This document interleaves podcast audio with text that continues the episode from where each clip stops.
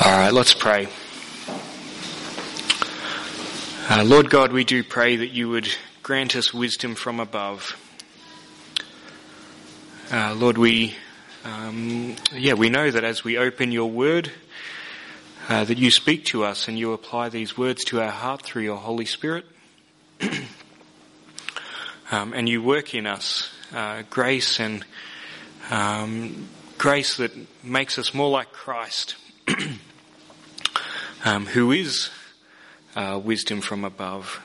He has become uh, for us righteousness and wisdom and redemption from God. Uh, so, Lord, we pray um, as we read your word this morning that you would uh, open it up to us, that you would help us to uh, learn and understand, and uh, that we would live out your truth and your gospel throughout the week. In Christ's name we pray. Amen. All right, well, I'll start by reading uh, Acts, the, the, passage from Acts 23 and 24. Um, and we're going to start in verse 12 of Acts 23, as Peter said. When it was day, the Jews made a plot and bound themselves by an oath neither to eat nor drink until they had killed Paul. There were more than forty who made this conspiracy. They went to the chief priests and elders and said, We have strictly bound ourselves by an oath to taste no food till we have killed Paul. Now therefore you, along with the council, give notice to the tribune to bring him down to you, as though you were going to uh, determine his case more exactly, and we are ready to kill him before he comes near. Now the son of Paul's sister heard of their ambush, so he went and entered the barracks and told Paul. Paul called one of the centurions and said, Take this man to the tribune, for he has something to tell him. So he took him and brought him to the tribune and said, Paul the prisoner called me and asked me to bring this young man to you as he has something to say to you. The tribune took him by the hand and going aside asked him privately, What is it that you have to tell me? And he said, The Jews have agreed to ask you to bring Paul down to the council tomorrow as though they were going to inquire somewhat more closely about him. But do not be persuaded by them for more than forty of their men are lying in ambush for him, who have bound themselves by an oath neither to eat nor drink till they have killed him. And now they are ready, waiting for your consent. So the tribune dismissed the young man, charging him, Tell no one that you have informed me of these things. Then he called two of his centurions and said, Get ready 200 soldiers with 70 horsemen and 200 spearmen to go as far as Caesarea in the third hour of the night also provide mounts for Paul to ride and bring him safely to Felix the governor. And he wrote a letter to this effect Claudius Lysias to His Excellency the Governor Felix, greetings. This man was seized by the Jews and was about to be killed by them when I came upon them with the soldiers and rescued him, having learned that he was a Roman citizen.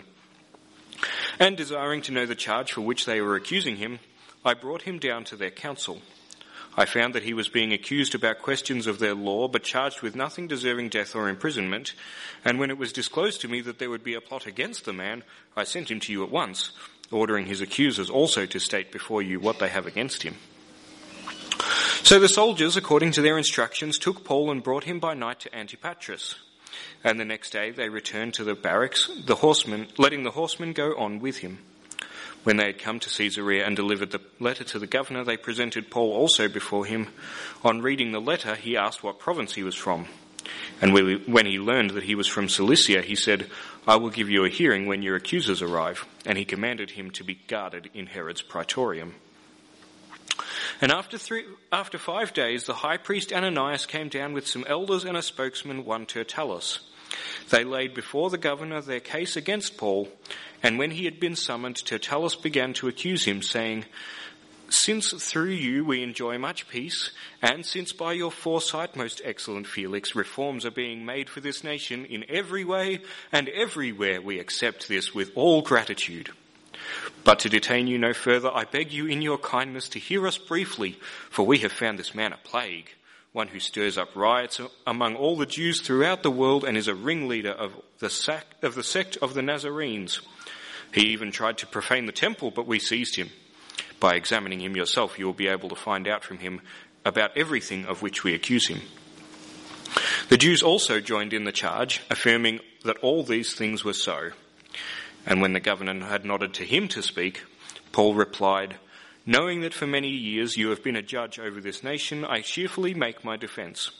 You can verify that it is not more than twelve days since I went up to worship in Jerusalem, and they did not find me disputing with anyone or stirring up a crowd either in the temple or in the synagogues or in the city. Neither can they prove to you what they now bring up against me, but this I confess to you, that according to the way which they call a sect, I worship the God of our fathers, believing everything laid down by the law and written in the prophets, having a hope in God which these men themselves accept, that there will be a resurrection of both the just and the unjust. So I always take pains to have a clear conscience toward both God and man. Now after several years I came to bring alms to my nation and to present offerings. While I was doing this, they found me purified in the temple, without any crowd or tumult, but some Jews from Asia, they ought to be here before you and make an accusation should they have anything against me. Or else let these men themselves say what the wrongdoing they found when I stood before the council. Other than this one thing that I cried out while standing among them, it is respect, it is with respect to the resurrection of the dead that I am on trial before you this day. But Felix, having a rather accurate knowledge of the way, put them off saying, when Lysias the tribune comes down, I will, I will decide your case. Then he gave orders to the centurion that he should be kept in custody but have some liberty, and that none of his friends should be prevented from attending to his needs. After some days, Felix came with his wife Drusilla, who was Jewish, and he sent for Paul and heard him speak about faith in Christ Jesus. And as he reasoned about righteousness and self-control and the coming judgment, Felix was alarmed and said, Go away for the present. When I get an opportunity, I'll summon you. At the same time, he hoped that money would be given to him by Paul, so he sent for him often and conversed with him. When two years had elapsed, Felix was su- succeeded by Porcius Festus, and deciding to do the Jews a favour, Felix left Paul in prison.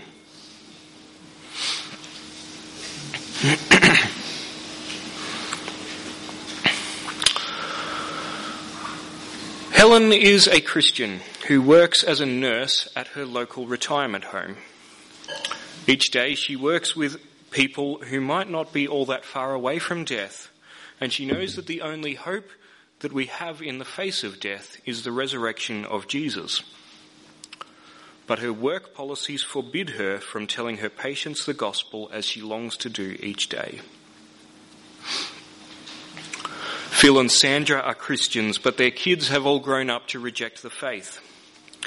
And now, after a few heated discussions at family gatherings, Phil and Sandra have been strictly forbidden from speaking about God around their grandchildren. They're torn. They know their family need to hear the gospel, but they're worried that if they should so much as pray with their kids and grandchildren around, they might never see their grandkids again. Uh, Will's daughter Jess is only in grade five, but a few months ago she started asking him about things that shocked him already. Since then, the, re- the difficult conversations have become a regular, expected occurrence, and Will is fairly Will is fairly confident that he's been answering the questions in a God-focused, age-appropriate way.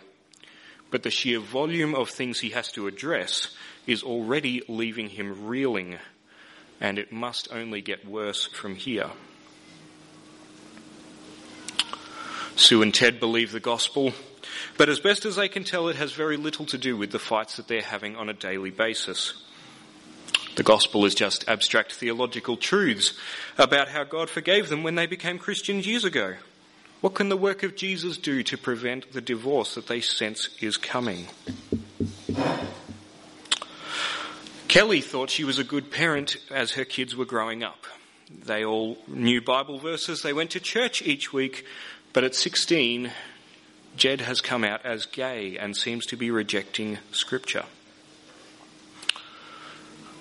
Kelly knows there's just a couple of years before Jed leaves home and she doubts whether there is time to reaffirm gospel truth in Jed's life.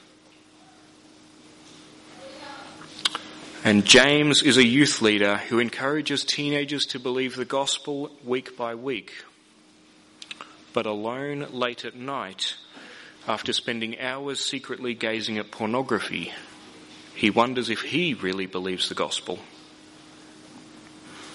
I know that Jesus has paid for my sin, he thinks, but if I was really a Christian, surely God would have given me victory over this by now.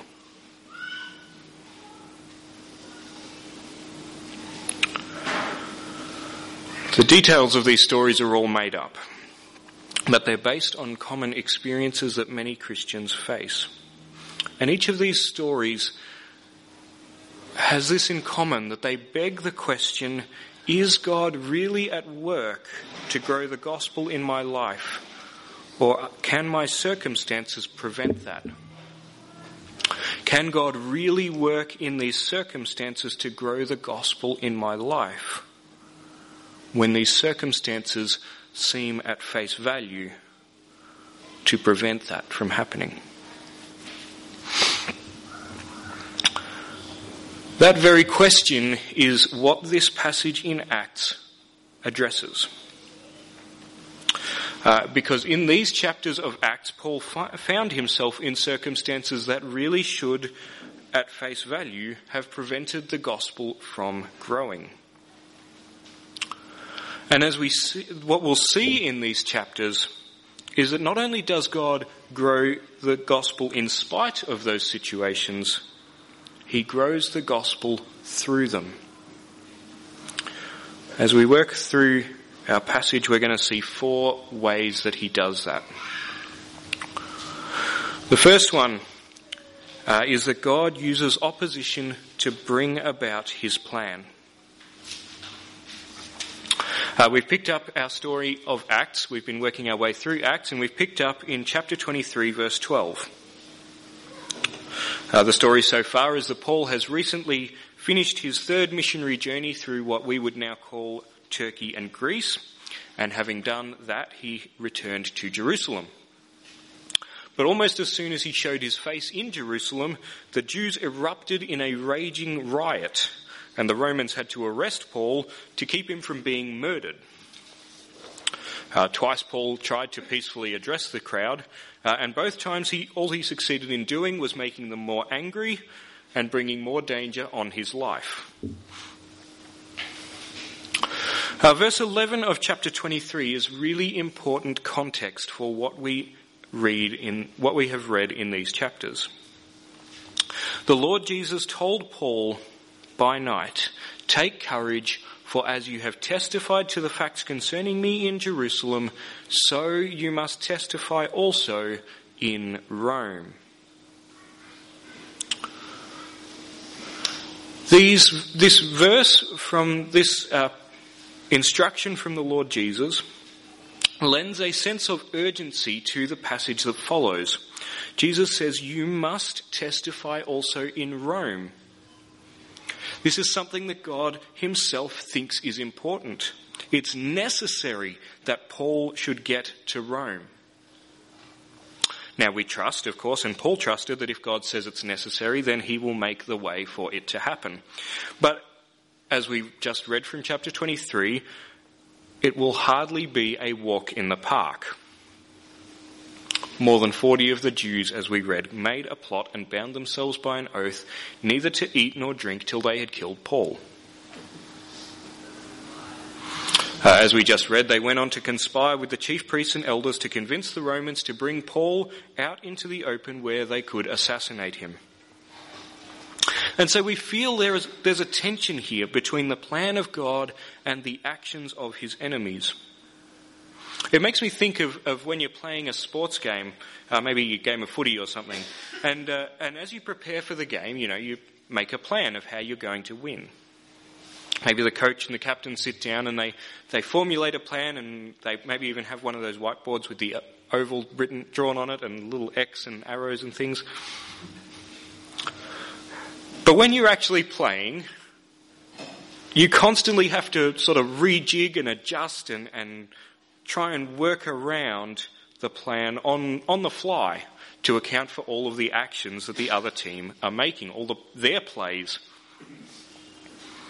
And it, it kind of seems like that's going, what's going on here. We know that God has a plan, but we wonder, you know, what, what is he going to do to adjust his plan to accommodate these actions of the Jews and, and all these different things?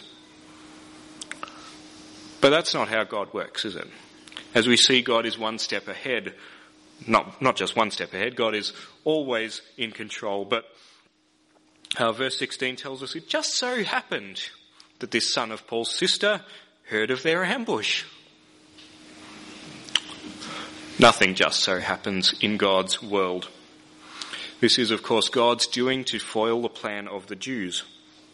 Uh, Paul's nephew told Paul, uh, Paul told the guard, and uh, the guard brought this nephew to the tribune, and the tribune made his own counterplan. But of course, God is working the whole way through. Now, for the sake of time, I'm going to gloss over a little bit the rest of chapter 23, but uh, there is a really exciting story here to um, to read and and, um, and uh, yeah, to look through in your own time. Uh, it has action as these these companies of infantry and cavalry suit up to uh, lead Paul out of the city. I think the uh, it has a bit of humour as uh, the tribune Lysias in his letter to Felix he sort of makes every effort to suck up to his boss and uh, even twist the facts to make his, his own actions look good. It has intrigue and suspense uh, as Paul's case is deferred at, on his arrival of, until the arrival of his accusers. But most importantly, and what I'm going to spend a few minutes talking about, it has a theological point to it, a lesson about God that we can learn. And the lesson, as I've said, is that God uses opposition to bring about his plan. Again, the first time you read this story, it kind of seems like things are going badly. That there's all these wrinkles that have to be overcome. But as you read it again with the end in mind, it becomes clear that the Jewish plot was in fact instrumental in God's plan. God didn't just foil the Jews' deadly plan, at the same time, He used it to set his plan in motion to get Paul moving on his way from Jerusalem to Rome. Uh, God used the Romans in the story in the same way. Obviously, uh, they're not quite as openly antagonistic to Paul as the Jews were, but equally, you know, none of these Romans uh, uh, uh have any desire to get Paul to Rome. They're, they're not wanting to help Paul evangelize the gospel uh, in Rome. Paul's arrest and, and imprisonment could, you know, be its own kind of wrinkle in God's plan, at least at face value again. Because now he's in a Roman prison with no freedom to go anywhere. But again, this too is instrumental in God's plan. This is the way that God keeps Paul safe on his travel to Rome. Now, this is instructive for us as well because we find ourselves in situations of our own that should, at face value, prevent the spread of the gospel, just as, uh, just like the ones I described at the start of the sermon. But these situations are, in fact, part of God's plan to grow His kingdom. This is how God characteristically works. This is the greatness and genius of His gospel plan. And that should give us peace uh, in our own lives. It should help us not to worry in those situations about whether or not God can use, God can work His gospel purposes. We can rest in the knowledge that we are really just a pawn in God's plan. Just, even Paul in this chapter seem, is a bit of a pawn. He really does very little in these, you know, 23:12 to the end. God is the one acting behind the scenes, and Paul is just resting and trusting in God's great gospel plan as God uses opposition to bring about his plan.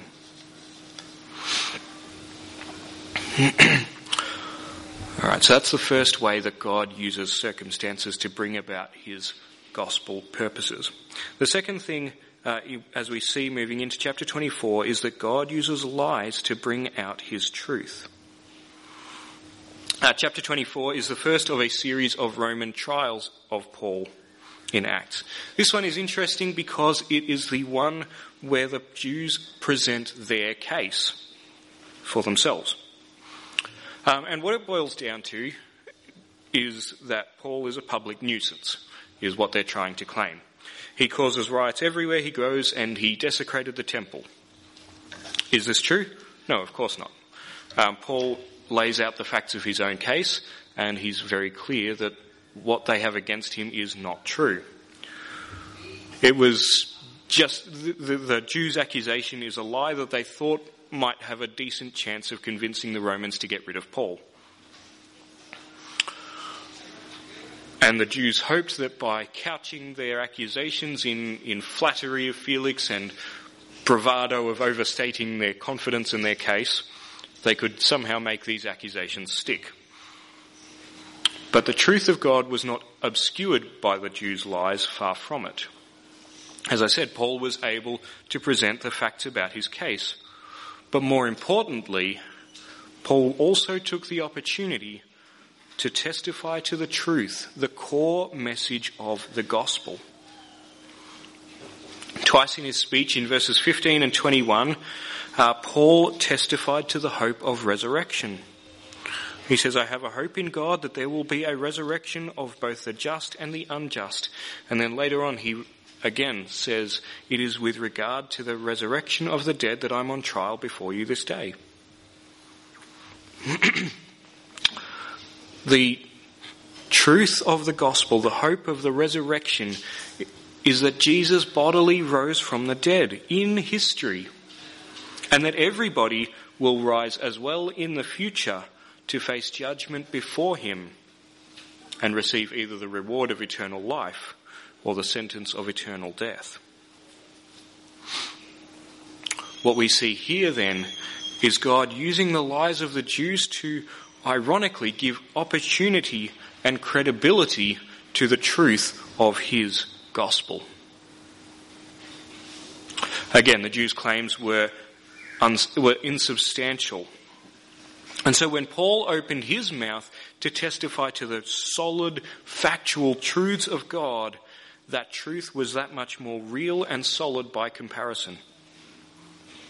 Uh, it's like getting on a boat. Uh, if you've ever been on a like a small rickety boat rocking on the waves of the sea, uh, I've never been one to get particularly seasick. I can kind of keep my feet on a boat, but it's not natural to try and stand on a floor that's not still. It makes you dizzy. It makes you uncomfortable for many people. It makes you sick. And yeah, maybe you get used to it, or you, some of you are going to even tell me that you like the feeling of being on a boat. But there's nothing like stepping off a boat onto dry land. Having that confidence once more that the ground isn't going to shift beneath your feet. And the same is true here. Satan loves to deceive people. That's his characteristic MO. And so the world is full of lies. But the thing about lies is that they're insubstantial. If you push on them, they give way, like the sea. You can't stand on them and be stable. Now, for many people, it's all they've ever known, so they get used to it, learn to ride the waves, ignore the ground constantly shifting beneath them. But the truth, the, the fact remains that these lies make you dizzy, uncomfortable, and sick. but to step onto the eternal, unchanging, solid rock of God's truth gives you confidence and stability and satisfaction of knowing that your life was made to know Him. That's why and how God uses lies to bring out His truth. And this is a comforting, another comforting thought. It should give us confidence. I talked in the introduction about uh, people facing difficult questions. And we don't need to be afraid as Christians of difficult questions because God uses lies to bring out his truth. All truth is God's truth, so facts and logic and scrutiny will always come down on the side of righteousness. And more importantly, like Paul, we know that the central truth people need to hear is the gospel of Jesus. And so we can point people to the gospel as we answer difficult questions. So when your children or your grandchildren or your friends or co-workers ask you, do you think, say, gender is fixed or fluid? Well, you can point them to the facts of human biology and, and that testifies to the truth. But also you can bring it back to the deeper question of who has the right to assign gender. Who is in charge of your identity and your life?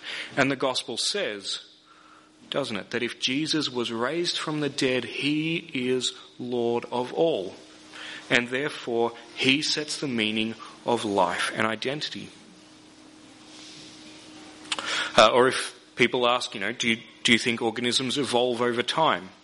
Well, we can see from evidence that there are that there is evidence for minor adaptations, but no evidence for major evolution. But the core issue is whether death is a natural part of life, a natural part of the universe that makes things grow and improve. Because the gospel teaches us that death is a consequence of human sin that God has overcome and will soon eradicate. Or maybe they might ask, do you think such and such should be cancelled and, and thrown out of public life because of what they said and did a decade ago? Well, again, you can look at the facts of the case, but more, also and more importantly, you can talk about whether and how people can be forgiven for awful things that they might have done. As Christians, we can speak with confidence. We can question with confidence. We can even be accused and questioned with confidence. Not question, not, not confidence that we're right on every point. Not confidence that you'll always have all the answers. Not confidence that people will accept the truth, but confidence that God's truth is clear and verifiable, even and especially in the face of lies because God uses lies to bring out his truth.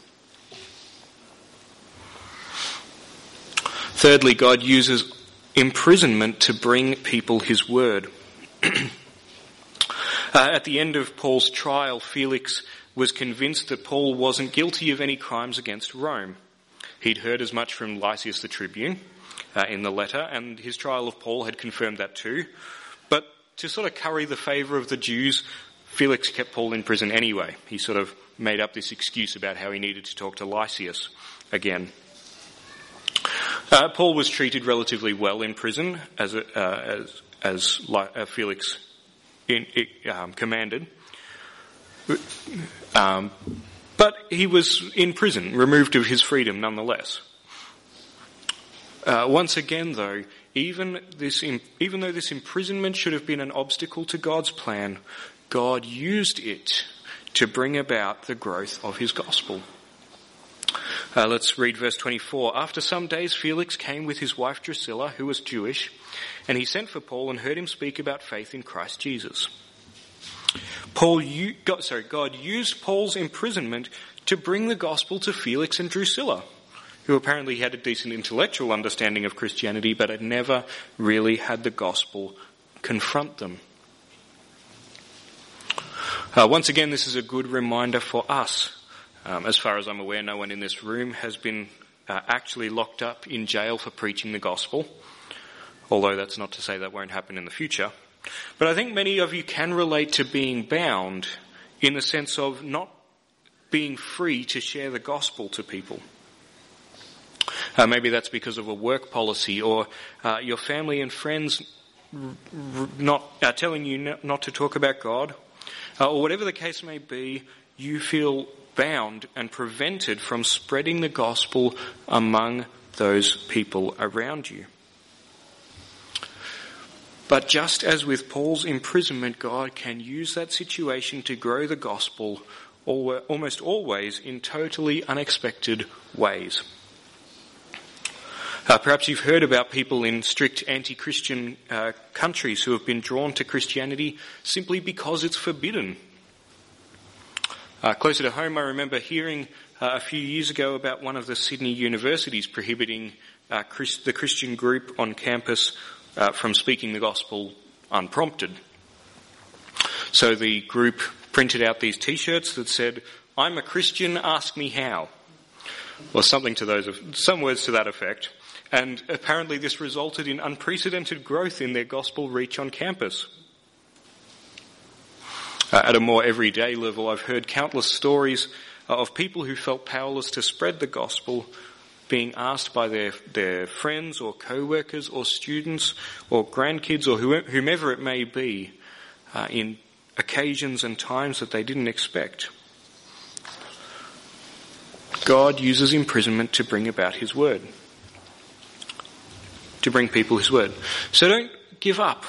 Be watchful and prayerful for situations where you can tell people the gospel. Be patient and persistent because God will bring those conversations in His timing. And be ready and urgent because those situations often come when you don't expect and you might not get another one. But again, as we see with Felix, just because you tell someone the gospel doesn't mean they'll respond. Uh, Paul preached the gospel to Felix in verse 25, uh, and he applied the gospel's demands to directly to Felix's pet sins. Uh, Paul addressed this, the issue of righteousness or justice, since, as we've seen, Felix is hardly a man who up- upholds justice. Uh, he addressed the issue of self-control. Both uh, Felix and Drusilla were notoriously sexually uninhibited. And Paul uh, then preached about the, uh, about the coming judgment, how God would call them to account for their sin. And Felix got it, verse 25 tells us. He was alarmed, he was convicted, he was afraid. But instead of responding with repentance and faith, look at what he says. Go away for the present. When I get an opportunity, I will summon you. Now's not a good time. Let, let's, let's talk about this again later. Now, to his credit, he did talk about it again later. He sent for him often, according to verse 26, but Felix didn't respond with faith. As far as we know, Felix died in his sin, and he will face the judgment that Paul warned him about. Some of you today may be like Felix. You come here and you hear the gospel again and again, and you've hardened your heart to the conviction of God's word, numbing yourself by repeat exposure. I must warn you that that is a dangerous path. Jesus said, Everyone to whom much was given, much will be required, and from him to whom they entrusted much, they will demand the more. This is in the context of a parable where uh, he uh, he's talking about um, the servants. Um, someone who makes a mistake on their first day of work, you would need to address that, of course. But the more times they make the same mistake, even after you explain it more carefully to them over and over again, if that continues on and on and on, the consequences and repercussions are going to get more severe each time. If you've been coming here for any length of time, then much of God's truth has been given to you. And God expects a commensurate response. If you persist in rejecting that truth, beware God will judge you for each and every time you heard the gospel and failed to respond in faith and repentance. If you are here today and you aren't sure if you're right with God, now is the time to believe in Jesus. He's the Saviour who saves us from the judgment to come because He bore that judgment in Himself and died to endure the punishment that we deserve. He is the resurrected Lord who makes us righteous and will raise us up to eternal life. You can either be judged for what you have done or rewarded for what he has done. Don't follow in Felix's footsteps. Believe in Jesus today.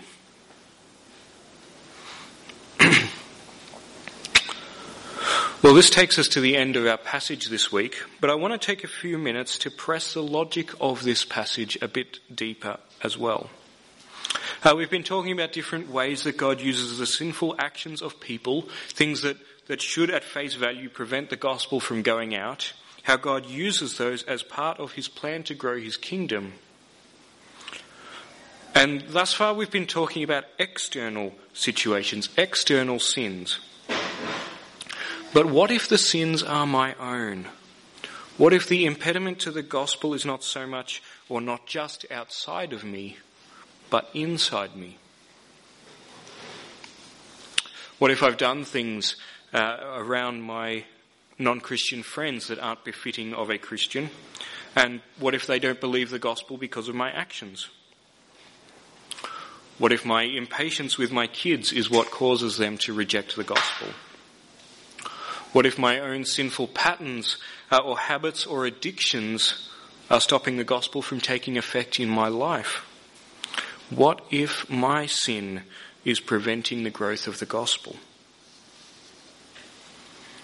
Well, then we need the assurance that, fourthly, God uses sinners to bring forth his kingdom. And we see that in the life of the Apostle Paul. Uh, if you cast your mind back um, to earlier in the book of Acts. It's been a while since we uh, were first introduced to Acts, uh, to Paul. But you remember, you, might, you will hopefully remember that the main obstacle, the original obstacle in Paul's gospel ministry was not his circumstances, but his own self. Remember that the first time we are introduced to Paul in Acts, he was supporting the martyrdom of Stephen. The next time we saw Paul, he was chasing down Christians to kill them and imprison them. Jesus saved Paul when he was on his way to hunt down Christians in Damascus. And so the story of Paul is not simply a story of how God overcame opposition and obstacles to build his kingdom through Paul. The story of Paul is mainly primarily a story of how God took a sinful, violent, arrogant, self-righteous man and redeemed him, transformed him, and used him to build his kingdom. This is how Paul describes his own life. I am the least of the apostles, unworthy to be called an apostle, because I persecuted the people of God but by the grace of God, I am what I am, and his grace towards me was not in vain.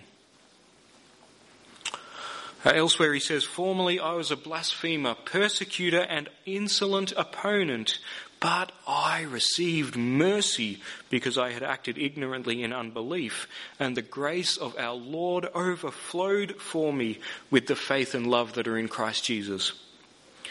The saying is trustworthy and deserving of full acceptance that Christ Jesus came into the world to save sinners, of whom I am the foremost, but I received mercy for this reason, that in me, as the foremost, Jesus Christ might display his perfect patience as an example to those who were to believe in him for eternal life. Just as God uses external opposition to bring about his plan, just as God uses the lies of the world to bring out his truth, just as God uses the imprisonment of his people to bring his word to people who would have never heard it otherwise, just as God uses all these things to bring about his plan, his gospel growing plan, so too he uses sinners to bring forth his kingdom. And he doesn't do it any other way. This means we need to come back again and again to the cross of Jesus. The death of Jesus is what takes our sins away. It is what has redeemed us and saved us from our sin. His grace covers all your sins, not just in a past sense or an abstract theological sense or a, just a ticket to heaven sense, but in a very real and present sense. His grace covers your sins today. No sin you can do is big enough to overcome God's grace. No sin you can do is big enough to prevent the grace of God from working in your spouse. No sin you can do is big enough to prevent the grace of God from working in your kids.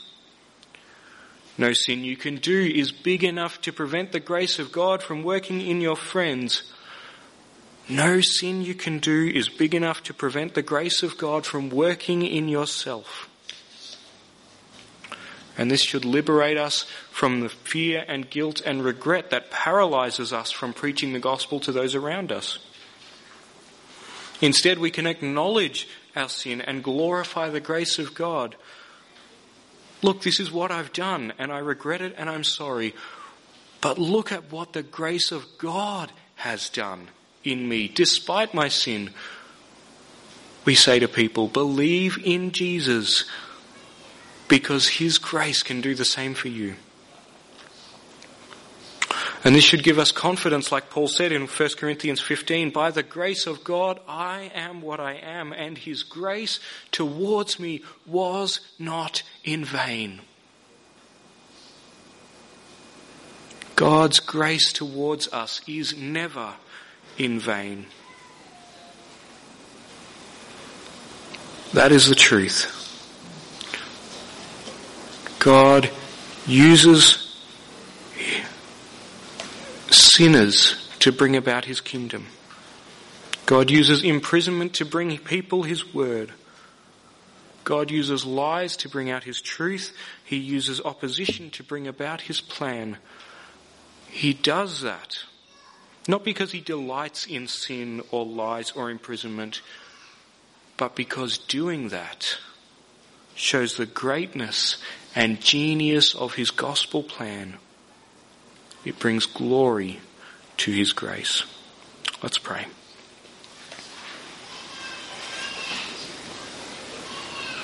Lord God, we are humbled as we read your word this morning. We acknowledge that our lives are full of sin, uh, our own sin, um, the sin of those around us. And Lord, we uh, look at the, the messiness of sin and we wonder how you can overcome that. Lord, give us faith. Give us trust in your power and in your grace that not only do you overcome the things that should at face value prevent your gospel from growing, Lord, but you use those things to bring about your plan